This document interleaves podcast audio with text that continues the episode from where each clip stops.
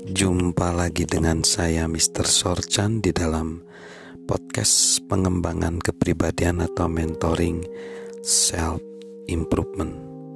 Hambatan lain dalam memahami sesama adalah tidak mampu menghargai perbedaan.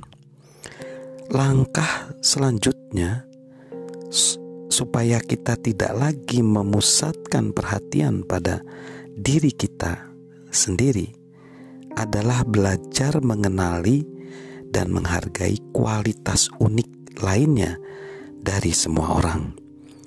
Daripada berusaha menempatkan orang lain dalam gambaran kita, belajarlah untuk memahami perbedaan mereka.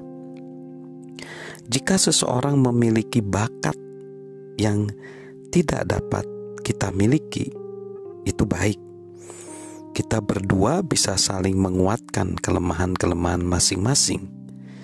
Jika ada orang yang memiliki latar belakang kebudayaan yang berbeda, kita bisa memperluas sudut pandang kita dan belajar sesuatu dari mereka.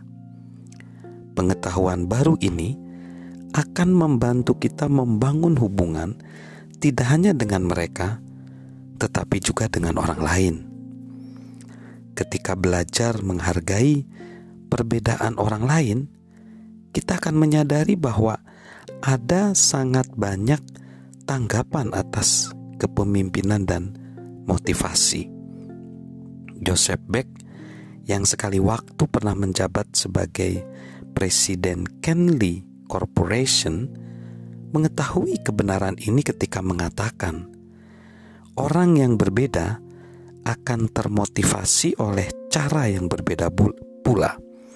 Seorang pelatih basket yang baik, misalnya, mengetahui saat seorang pemain membutuhkan tendangan di pantat. Perbedaan utamanya adalah bahwa semua pemain membutuhkan dorongan, dan hanya beberapa orang yang benar-benar harus ditendang pantatnya. Lalu yang selanjutnya tidak mampu menghargai persamaan. Kita semua bereaksi secara emosional terhadap hal yang terjadi di sekitar kita. Untuk membantu mengembangkan pemahaman, pikirkan bagaimana reaksi emosional kita jika ada pada posisi yang sama dengan orang yang sedang berinteraksi dengan kita. Dalam situasi tertentu, kita tahu apa yang kita inginkan agar terjadi. Kemungkinan besar orang yang bekerja bersama kita pun memiliki persamaan yang sama. Jadi, kita tidak mampu menghargai perbedaan dan tidak mampu menghargai persamaan, itu hambatan dalam relationship.